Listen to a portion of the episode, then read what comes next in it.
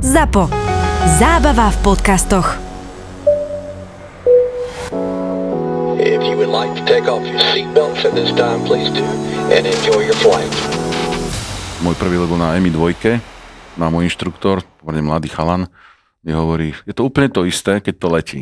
Nerob si z toho ťažkú hlavu. Letí to rovno a keď si lietal lietadlo, tak sa úplne rovnako riadi. Hej. S tým pocitom som šiel do vrtulníku, že však čo nové sa môžem dozvedieť. Hej. Zlet to mi urobil on. Za letu mi to pustil, ešte navyše si vyložil nohy niekde tam nad pedále a čakal, že teda s tým poletím sám. No a ja som bol toho nešťastný, lebo cyklika, áno, to je vlastne tá páka medzi nohami, ktorá vyzerá rovnako ako v lietadle, alebo v letúni, tak tá reagovala plus minus stejne, ale smer, to znamená pedále na vyrovnávací rotor, reagovali aj dosť ťažko mali veľké zotrovačnosti a mne ten smer stále niekam utekal. Mašinka, ten vrtulník stále mal tendenciu 20-30 stupňov sa krútiť do jednej, do druhej strany. Ja som myslel, že v živote sa nenaučím s tým vrtulníkom letieť ani len rovno. Takže moje prvé pocity už boli, povedal by som, veľmi zlé a bal som sa, že to lietanie vrtulníkom jednoducho nikdy nemám šancu zvládnuť. Hej. No ale to nasleduje potom tá horšia fáza výcviku a to je vysenie. Toto keď pilot zvládne, tak dá sa povedať, že vie lietať vrtulník, lebo potom ten samostatný vodorovný let, klesanie, stúpanie, zátačky, to už je len, Už to to už je len taká, povedal by som len, taká pozlátka k tomu výcviku. Hey, good evening, folks. Uh, uh, this is the captain speaking. Welcome on flight uh, 971 to If you would like to take off your seatbelts at this time, please do, and enjoy your flight.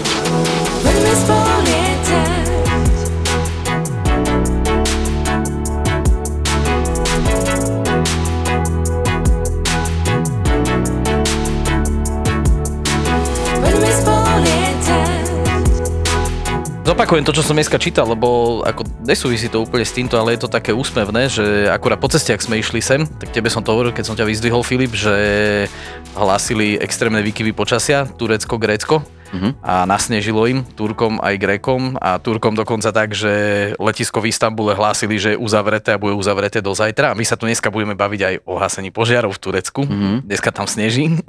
Čo by za to dali, keby to bolo vtedy, keď tam horí, keby tam pršalo aspoň. Počasie v Turecku je teraz anomália. Nie, že prvý deň, už nejaké 3 dní dozadu kamarát posielal záznamy z Flyradaru, opakovali približenia lietadla dosť často a práve kvôli vetru. Takže aj vietor, aj zima. Hej, tam vietor, nabehli až dva faktory, ktoré tam bohužiaľ sú ovplyvňované aj tým morom, lebo to letisko není na dobrom mieste postavené. Je tam veľmi výrazné prúdenie od mora a to, čo bolo na Ataturku, tak teraz je niečo úplne iné. Že nie sú z toho nadšení ani piloti. Musí to byť docela sranda, ináč keď tak veľké letisko závru v podstate na... Mhm. Ale vy ste sa chceli pýtať na vrtulníke asi, takže Však som pôjdeme, ideme, ideme, ideme, ideme k vrtulníkom s našim dnešným hostom Vilkom, Ďakujem. No. ktorého tu nás vítame a pomer rovno sa pustí do tých vrtulníkov, lebo ty lietaš aj, aj lietadla, aj dopravné lietadla, asi inštruktor lietania na vrtulníkoch. Ty si vlastne taký schizofrenik.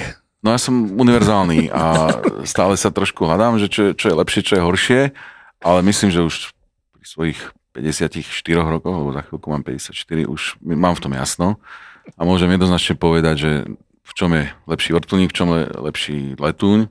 Keď sa budeme baviť o tom, čo je krajšie, tak poviem jednoznačne lietanie vrtulníkom. To áno. Ale spôsob zarábania peňazí vrtulníkom je veľmi ťažký. To je naozaj e, práca, ktorú keď človek miluje, tak urobí skôr z a nie kvôli peniazom. Tam je ten základný rozdiel.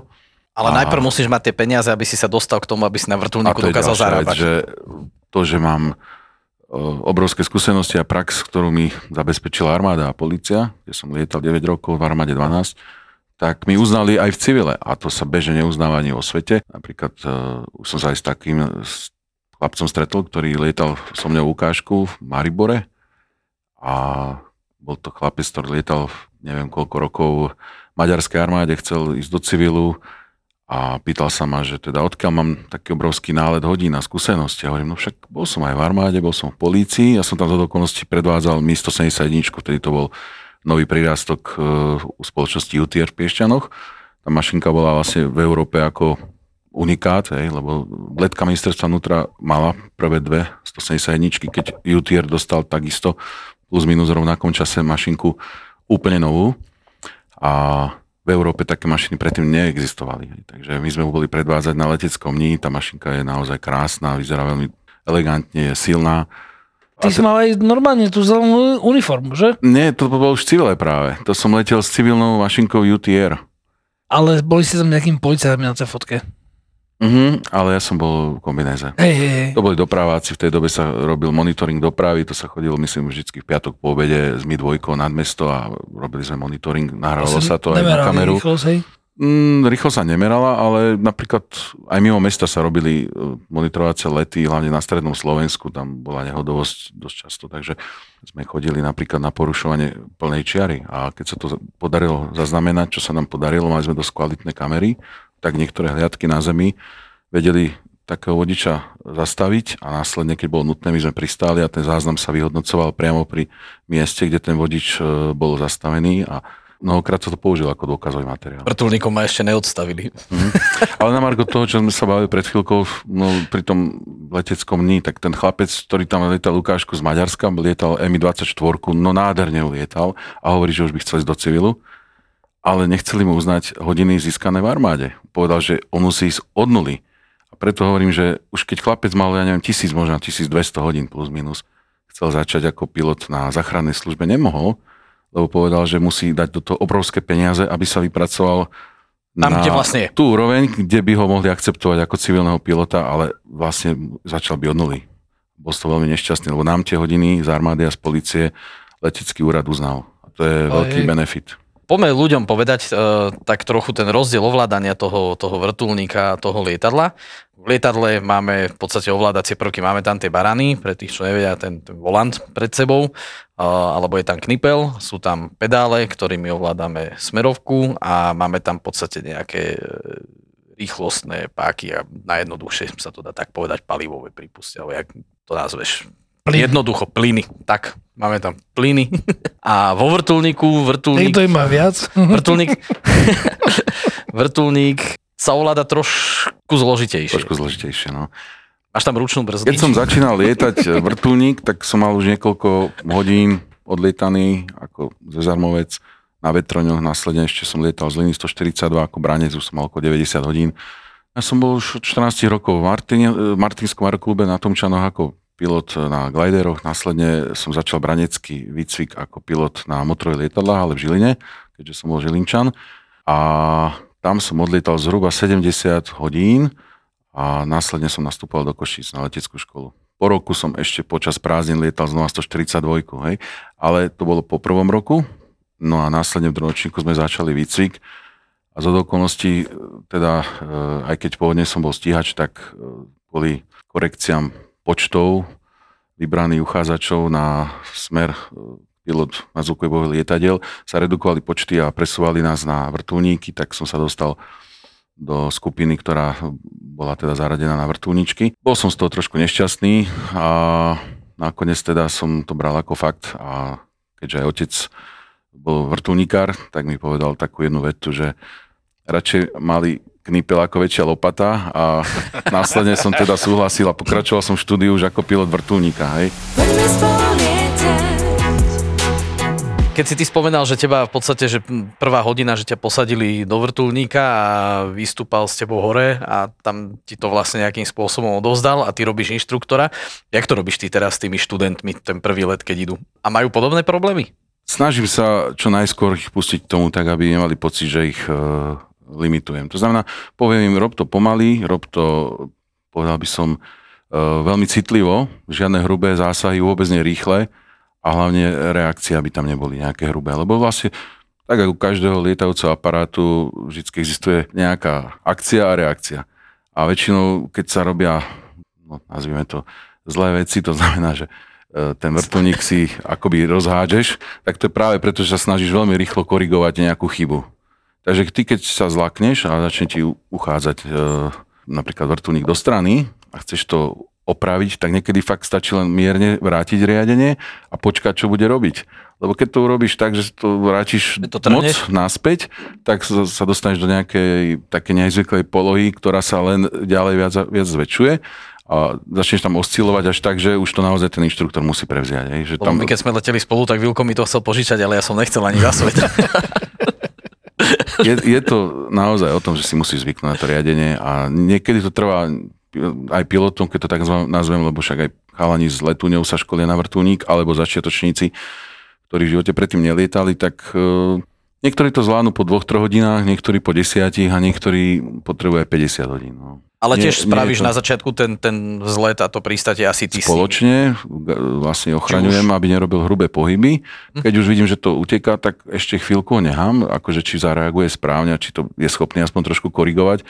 Ale už keď to je bezpečne vo vzduchu, nejakých 4-5 metroch v zásade, mm, nie je problém do toho vstúpiť, ale zase ani nie je nutné do toho vstúpiť. Ono zo zeme to niekedy vyzerá škaredo, hej, že ten vrtulník zrazu niekam ide do boku, alebo cúva, alebo krúti sa. Ale kým je to vo vzduchu a všade okolo máš Dostatok priestoru. dostatok priestoru, tak ho necháš, aby, aby s tým bojoval.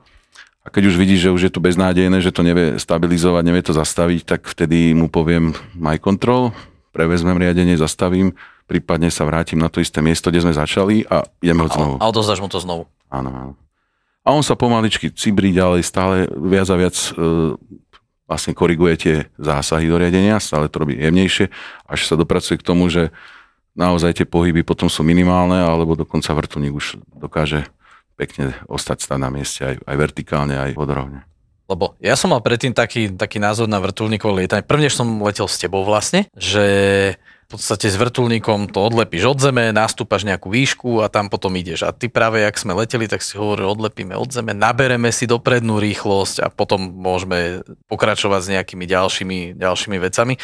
Si mi tam vysvetlila, že tá dopredná rýchlosť je veľmi dôležitá aj u toho vrtulníka, čo mi sa predtým nespájalo práve s tým, že to lietadlo tú rýchlosť doprednú potrebuje, aby letelo a že som mal zafixovaný ten vrtulník s tým, že on dokáže práve vysieť, že dokáže robiť v podstate tie kolme vzlety a pristátia.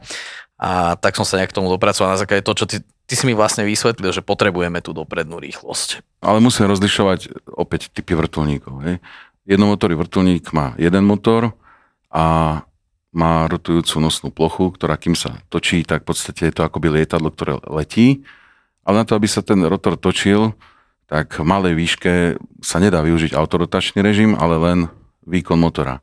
A keby náhodou došlo k vysadeniu pohonnej jednotky, tak máš problém, lebo ten rotor sa akoby prestane točiť a nemáš ani výšku, ani rýchlosť. Potrebuješ aspoň jednu z týchto dvoch podmienok splniť.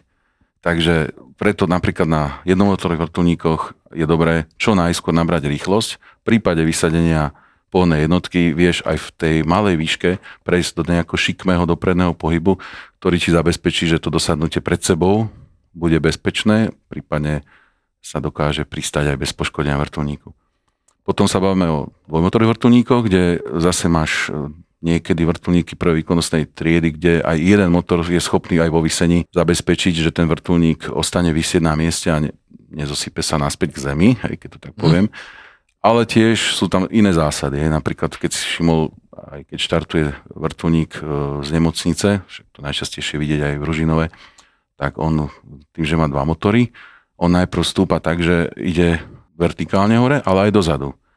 Kedykoľvek, keby mu ten jeden motor vysadil, tak práve ten druhý motor mu zabezpečí, že keď nie odletieť, ale minimálne dokáže Vrátiť sa vrátiť na to isté miesto a pristať s tým jedným motorom. Iš, toto som tiež nechápal, lebo to som, som si všimol, že vlastne ako keby odtiaľ vycúvavajú, že Áno, výšku a cúva dozadu. Stále má kontakt s tou plochou, na ktorú sa vie vrátiť, kdežto u jedného motorov to nemá zmysel. Tam, Jasne. keby som aj cúval a naberal výšku kolmo, tak v podstate sa len dostávam do zóny, ktorá je veľmi nebezpečná a zhruba do tých, nazvime to, no minimálne 50 feetov, možno 100 feetov, pri vysadení motorov by to bolo fatálne. Je dobré mať čo najskôr dostatočnú výšku. Niekedy, bohužiaľ, keď není priestor na rozbeh, tak sa tak štartuje, ale musíš rátať s tým, že si v tej e, nebezpečnej zóne.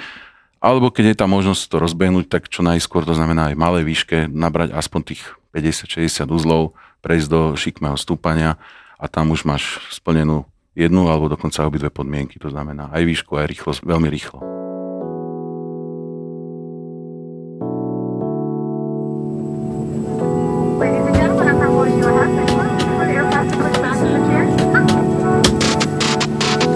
Vrtulník má jednu veľkú výhodu a bohužiaľ aj nevýhodu zároveň, že keď e, mi klient povie, leďme, ja neviem, do Popradu a spýta sa ma, za koľko tam doletíme, tak ja mu poviem za hodinu 30, ale keď poletím ja.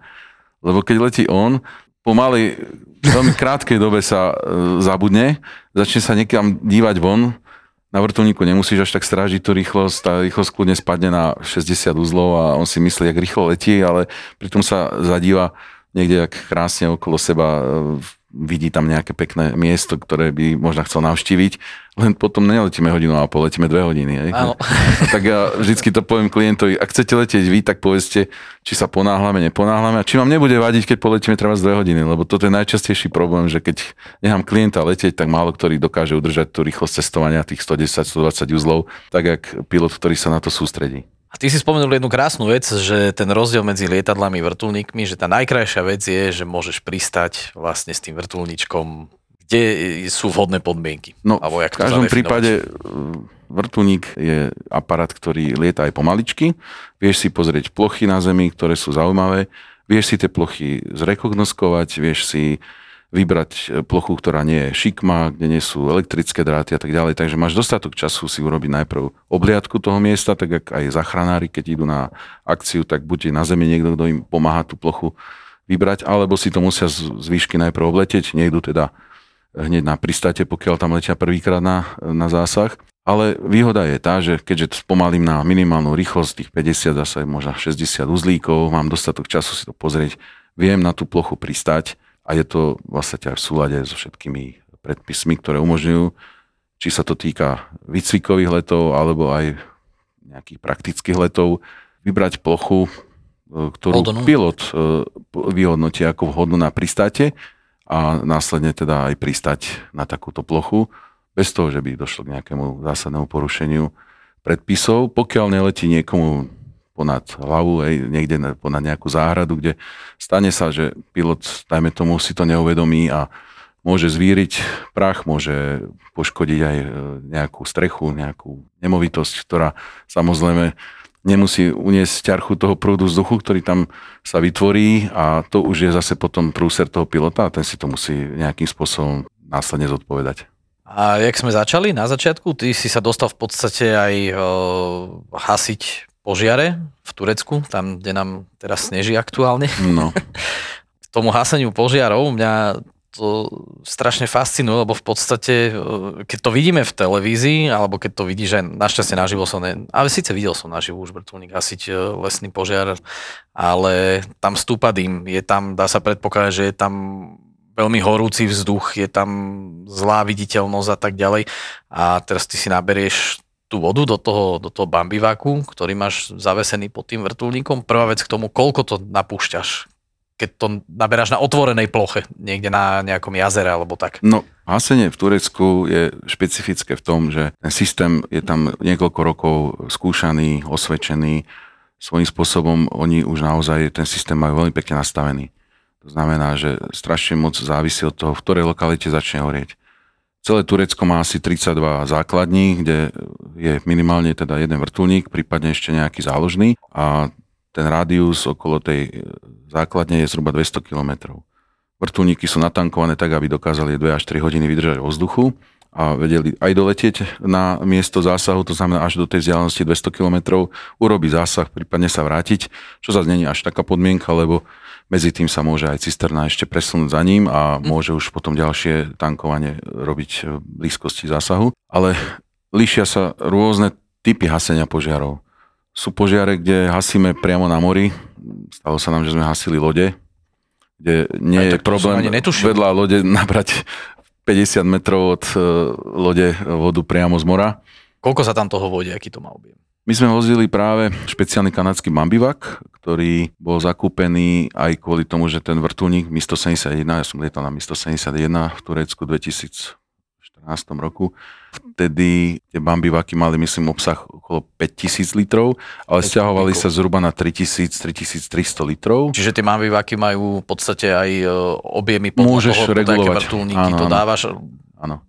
Ja som A- myslel, že je to štandardná veľkosť a že iba Nie. rôzne to napustíš nejakým, ale zase, jak by si to 22 ukontroloval, koľko tam máš? veľkostí toho bambiváku, ale štandardne, keď si kúpiš na nejaký konkrétny typ vrtulníka, predpokladá, že únosnosť je od, ja neviem, 2 až 4 tón, ale ty musíš samozrejme to vyhodnotiť tak, aby si tam dokázal aj natankovať nejaké palivko, s ktorým chceš e, vydržať vo vzduchu. Takže my sme mali naozaj 2600 litrov paliva, čo je zhruba 2000 kg a únosnosť vrtulníka je, dáme tomu, 5 tón, mm-hmm. alebo teda povedzme si lepšie, no, okolo 4 až 4,5 tony maximálne, ten tzv. payload a tam máš vlastne to palivko plus Plus minus potom... tú, tú hmotnosť tej vody musíš tomu prijatať, takže keď sme išli prázdni, tak samozrejme nebol problém odletieť, ale už keď sme nabrali vodu a ešte sme nemali odčerpané palivo, tak sme boli takmer na maximálnej vzletovej hmotnosti.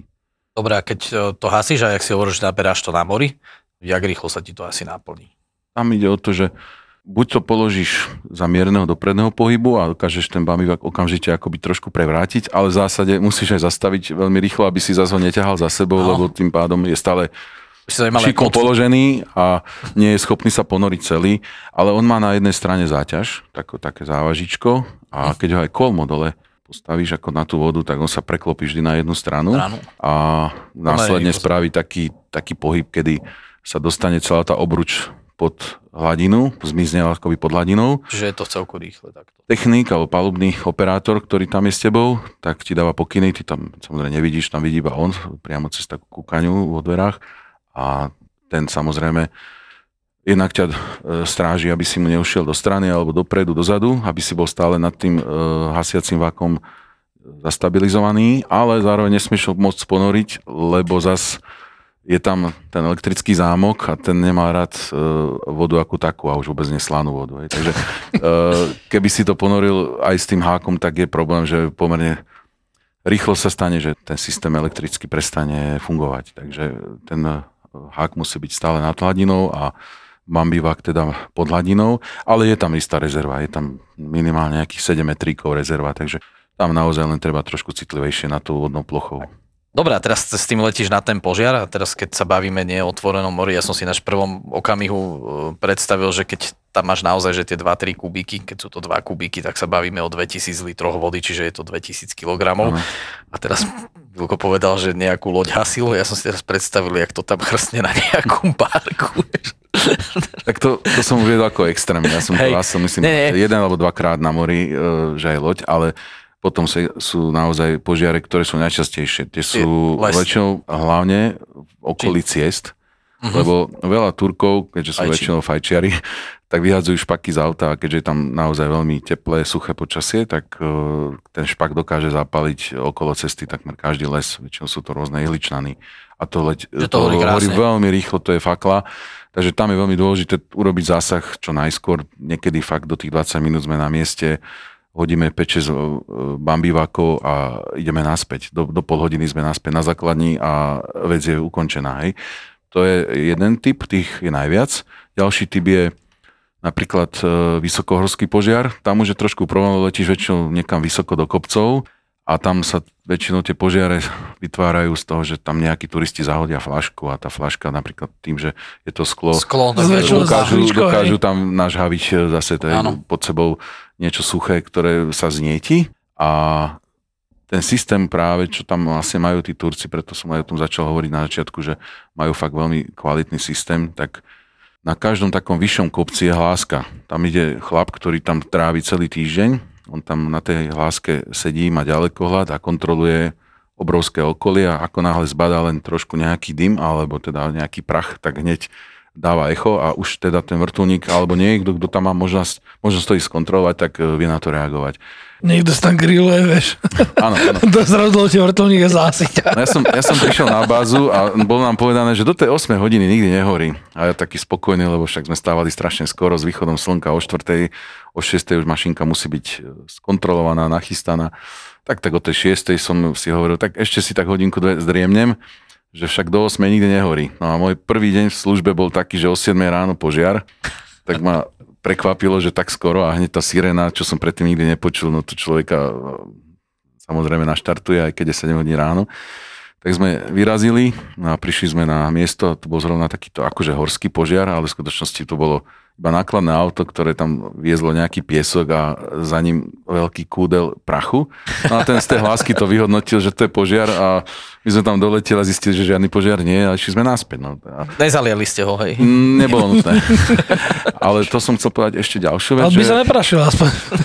tam tí chlapci, čo tam na tých kopcoch sú, oni tam fakt trávia asi celý týždeň, potom ich raz za týždeň stiahnu, ale stále teda niekto by tam mal byť, tak majú ešte v okolí na starosť, alebo minimálne teda majú kontrolu aj nad tým, že sú tam také jednotlivé ponky, kde sa napúšťa voda. Nejakým mm-hmm. takým systémom, že čerpadielka tlačia hadicou vodu a to má priemer asi nejakých 10 metrov, hĺbku asi 2-3 metriky tiež. Čiže tam si to a vieš tam je bez stále naplniť. voda Mhm. a od seba sú není vzdialené viac ako 2-3 kilometre. Takže vieš si vyhodnotiť, dokonca v gps sme si ukladali tie miesta, Kde to je? kde si vedel, že tam nájdeš e, pre potreby hasenia požiaru vždycky napustenú vodu. Takže naozaj toto majú veľmi dobre ošetrené a nemusíš lietať niekde z kopca na more a podobne, alebo na nejaké jazero. Vieš, že sú takéto miesta, kde stále tá voda na teba čaká a pomáha ti urýchliť ten samotný zásah.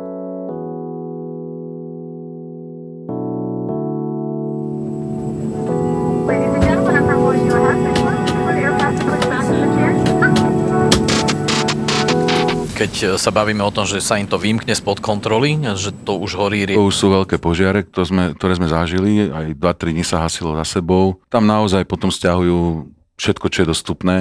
Tam potom... Dobre, a ty musíš naletieť nad ten požiar vlastne, keď to Ja, hasíš, na nie? to myslíš. To som myslel, no. My máme Či nie? taký štýl hasenia, že letíme proti vetru. Tak, aby si išiel čo najmenšou rýchlosťou. To znamená, že v podstate je to aj ideálne pre pilotáž, že vyhodnotíš smer vetra, vidíš aj, jak dym teda ide proti tebe, ale v zásade ten dym ne, nebýva až taký problém v tej prvej fázi. Samozrejme, nejdeš priamo do toho dymu, aby si stratil vizuálny kontakt, ale snažíš sa leteť mier, mierne nad tým, alebo niekde možno trošku zo zboku, z nejakej, áno, z nejakej inej polosféry a vidíš hlavne to žeravé, to, čo horí, aby si išiel na ten zásah tak, aby keď vypustíš ten bambivak, aby to trafilo to jadro požiaru, nie dym, dym ťa nezaujíma. Hej? Takže naozaj, keď len do poslednej chvíle vidíš červené, tak to je pre nás akože najdôležitejšie ako orientačný bod.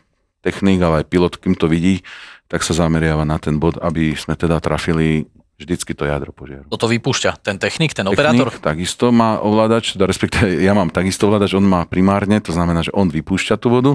Ty máš bezpečnostný, ja len keby bezpečnostný, keby náhodou som videl, že mašinka nie je schopná pokračovať, že by bola nejakým spôsobom ovplyvnená možno tým horúcim vzduchom alebo nejakými prúdmi, tak za istých okolností Čiže vypustíš spôsob- to vodu, lebo ďalšia otázka by bola, ne- že či to zhodíš celé. To som chcel povedať, že nevypúšťam, ale ja mám možnosť to jedine celé odhodiť práve. No No. tak to nie je moc dobré. To nie je moc dobré, ja viem.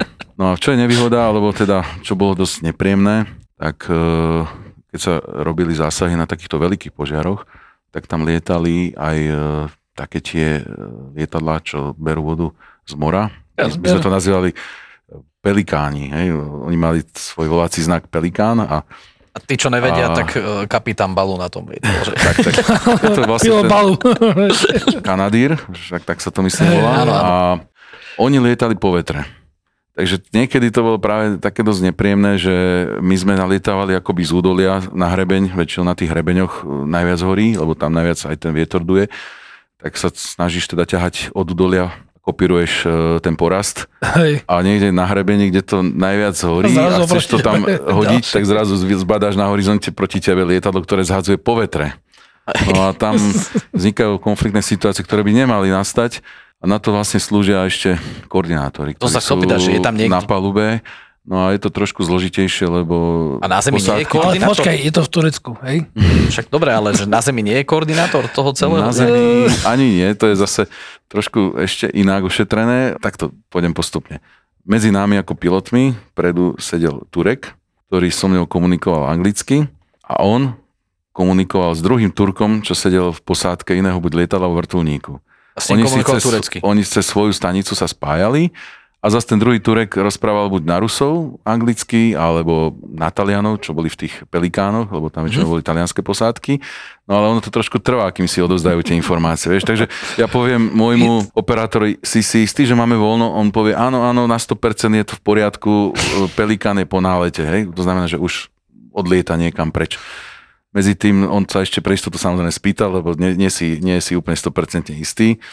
Teraz on mi povie, áno, je to v poriadku, no a ty prídeš na horizont a nie je to v poriadku. No ale našťastie nebolo takých situácií až toľko, ale bohužiaľ je tam trošku to pozdenie a na to si musíš dať veľký pozor, aby to náhodou nehodil tebe na rotor.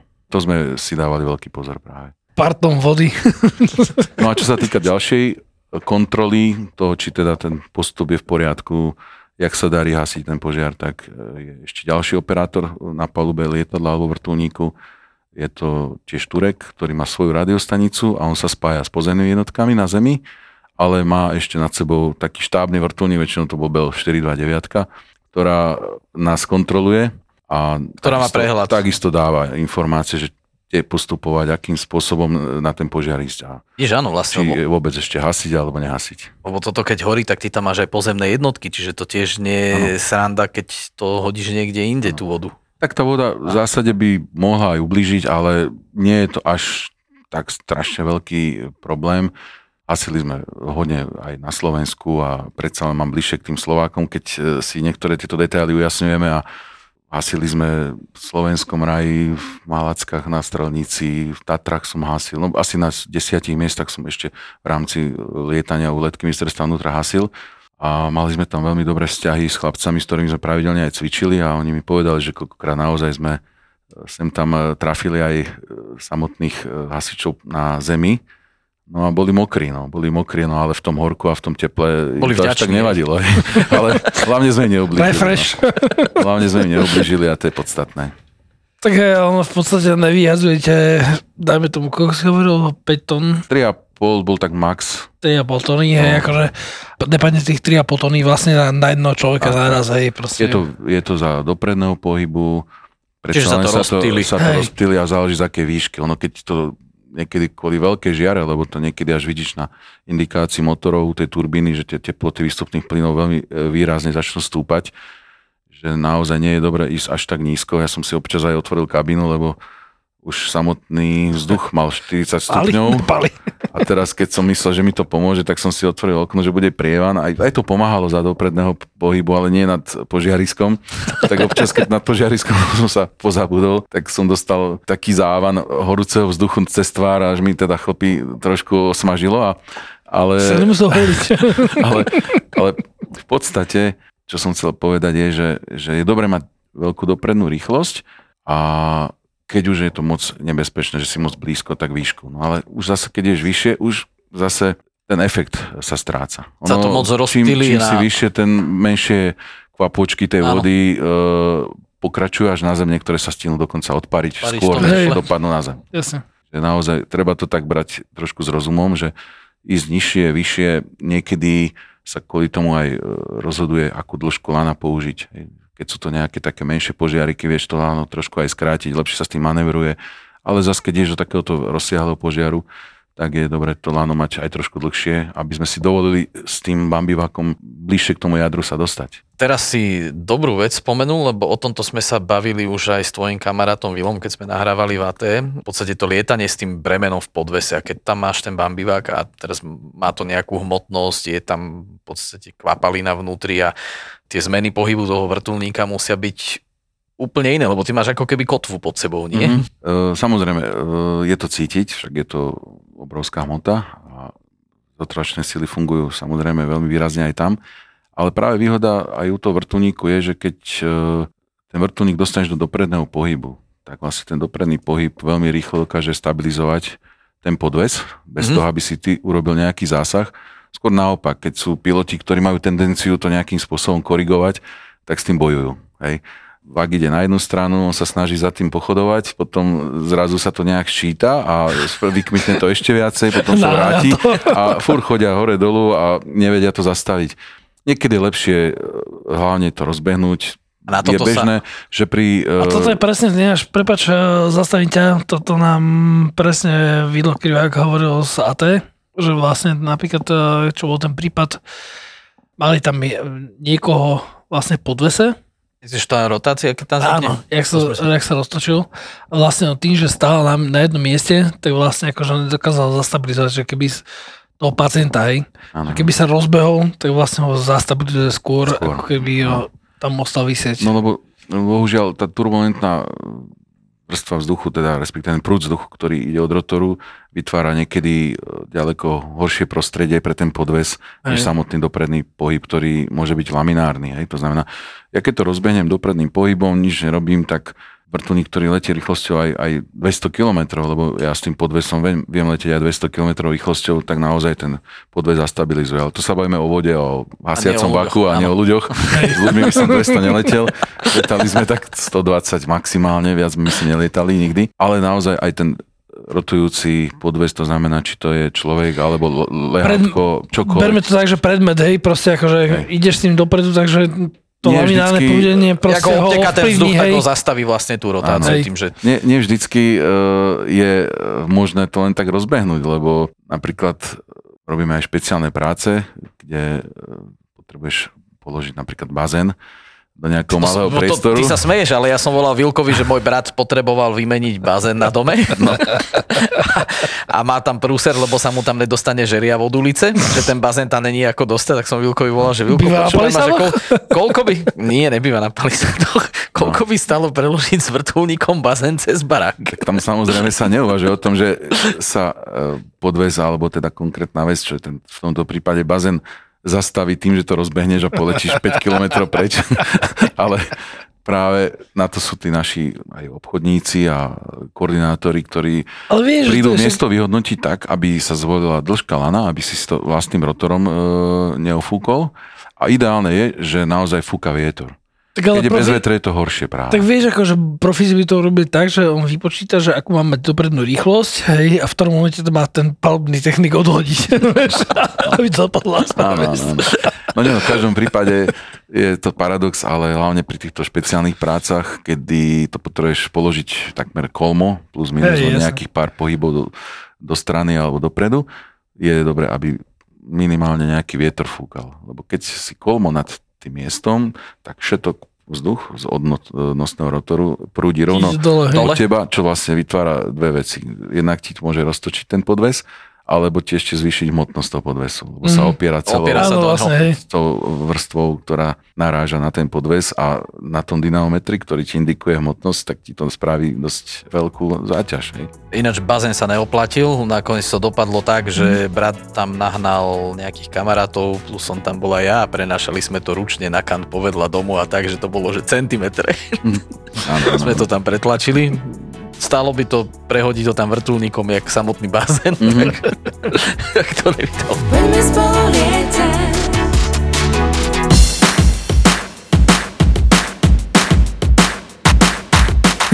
Milující manžel nemá ráno po pařbě moc na výběr. Strašně málo jsme toho naspali, ale jsme prostě to neměli ten manage tak chytře vymyšlený, že by nám to ještě to děcko pohlídal někdo v tu neděli, abychom se mohli dospat, takže na tom ještě musíme zapracovat. No ale vy máte tu výhodu, že si môžete hodiť mincov, že? Kto to dospie a kto nie.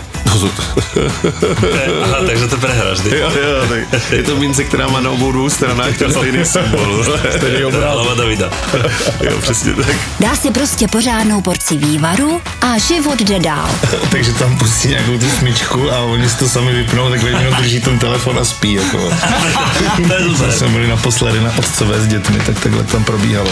Ďakujem za tip, toto, toto sa naučím. Myslím, že to je důležitá věc, aby to děcko umělo vypnout reklamu, protože mi teďka říkal zase kamarád, že takhle pustil svýmu dítěti nějaký ten pořad na YouTube a ozvalo se asi za půl hodiny, nelíbí, nelíbí a tam byla 45 minutová reklama.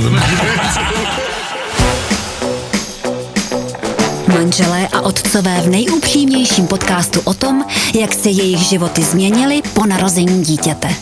Mohlo by se zdát, že je to podcast jen pro chlapy, ale kde pak je trochu i pro ženy, které chtějí vědět, jak rodičovství a manželství prožívají muži. Kurňa, to je strašně složitý, tohle to asi to musím někde někam vytetovat, asi abych to ne... Vždycky si nos takú tabulku sebou. prostě jsou složitý. Zapo, zábava v podcastech uvádí novinku. Fotroviny.